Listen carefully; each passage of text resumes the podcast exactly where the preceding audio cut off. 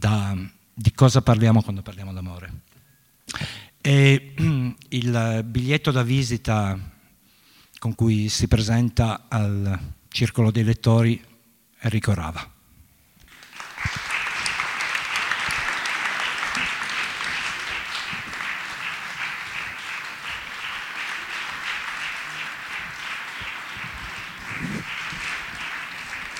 Grazie. Ops. La poltrona è più bassa di quello che credevo. E poi siamo vicinissimi. Siamo vicinissimi, non so se la cosa mi piace, però. No, ma insomma, ah, comunque, creiamo uno spazio ah, sì, di vitalità.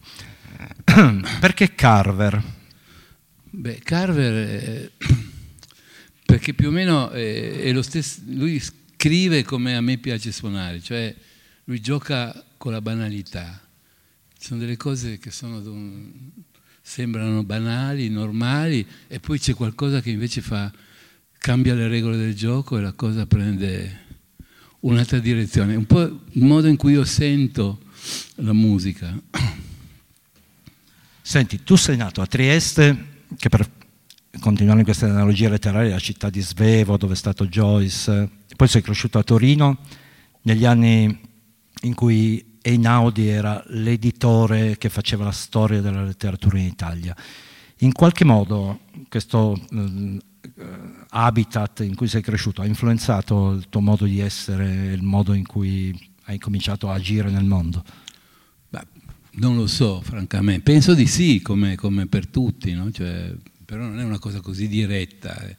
sono influenze trasversali. Devo dire che eh, la Torino degli anni, aspetta, dunque io sono del 39, quindi 40, sì, degli anni, ah, fine anni 40, cioè primi anni 50, è una città molto, ma molto diversa da quella che è oggi, ma proprio molto, era una città operaia, era una città dove dal punto di vista... Uh, del, del, del, so, per esempio per la musica succedeva veramente poco.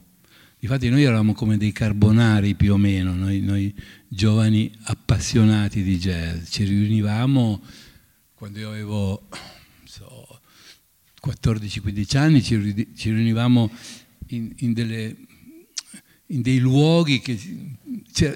insomma, c'erano delle cose che si chiamavano circoli, i circoli del jazz, che erano fatti con c'è il presidente, il vicepresidente, il proviro, c'è una cosa tragica alla Fantozzi, e c'era sempre qualcuno che riusciva a eh, farsi dare un, un, posto, tipo uno di questi posti era la sede degli ex allievi del San Giuseppe, oppure eh, una sede dell'Arci, insomma, queste cose qua.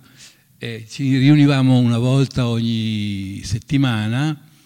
E siccome i dischi compra, se ne compravano pochi, allora ognuno compra, portava il disco che si era comprato, lo faceva sentire agli altri, poi si commentava, si litigava, eccetera.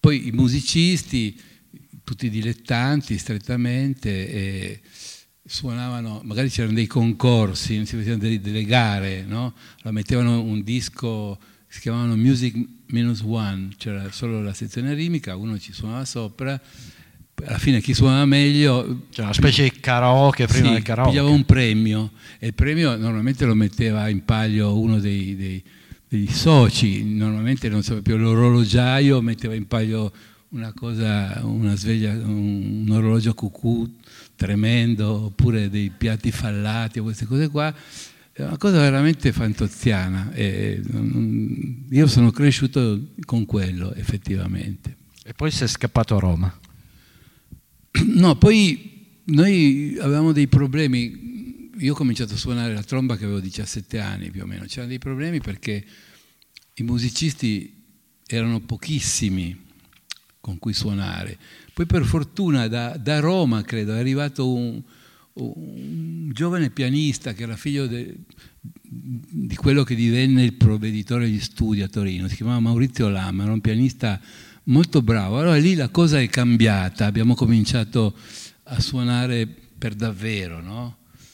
Poi c'era Franco Mondini che eh, già lui suonava a altissimi livelli con i grandi europei, eccetera, eccetera. Poi alla fine è arrivato Giovanni Tommaso che è un bassista straordinario. Insomma, A un certo punto ci siamo trovati a suonare veramente, cioè a viaggiare in Ferrari dopo, dopo due o tre anni di viaggiare su una Topolino scassata. E invece con questi musicisti qua ho cominciato a capire qual è il piacere di suonare. E poi a un certo punto ho conosciuto Gatto Barbieri che in un concerto lui mi ha parlato, mi ha detto ma perché non ti metti a fare il musicista per davvero? Eh, io a un certo punto, che stavo già lavorando in un'azienda di famiglia, ho mollato tutto e ho raggiunto Gatto a Roma e da lì è nato tutto.